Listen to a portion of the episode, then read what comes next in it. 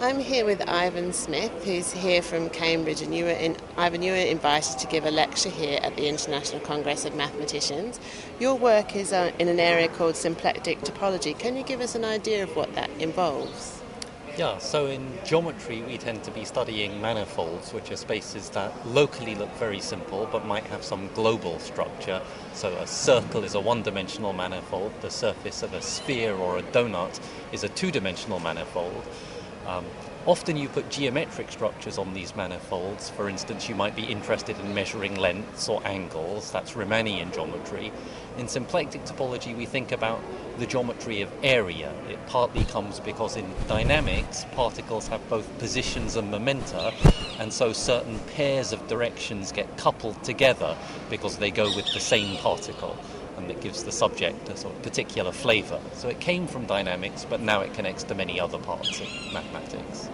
And in your lecture that you gave here at the Congress, can you give us an idea of, of what you were talking about?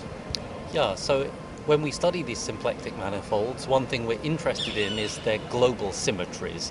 So there's a group of symmetries associated to such a space. And I was talking about some recent work I did with Nick Sheridan, a brilliant young chap at Cambridge moving to Edinburgh.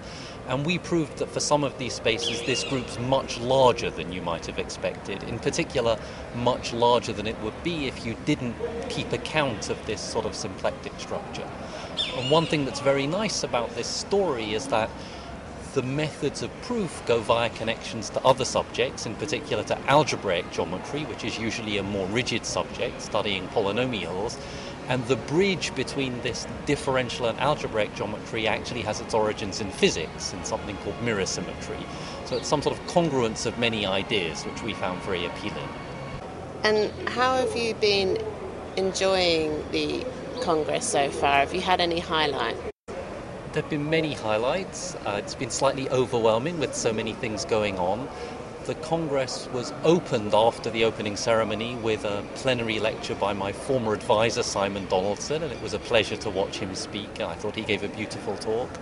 It's been a wonderful opportunity to go to talks in other areas. I heard some beautiful talks in dynamics by Laura DeMarco, for instance, in combinatorics by June Huh, areas that I wouldn't usually get to go and listen to.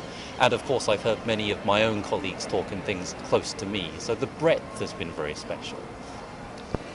And why is it, um, what brings people to the International Congress of Mathematicians? It's a combination of many things. I think the opportunity to interact with people in many areas, the opportunity to advertise one's own subject, the circle of questions one cares about. There's an aspect of the honour of being invited, which plays a big role.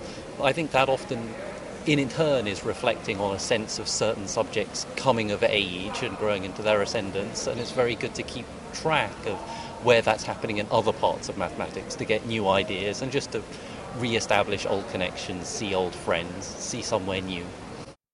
Thank you very much. I hope you really enjoy the rest of the Congress. Thank you.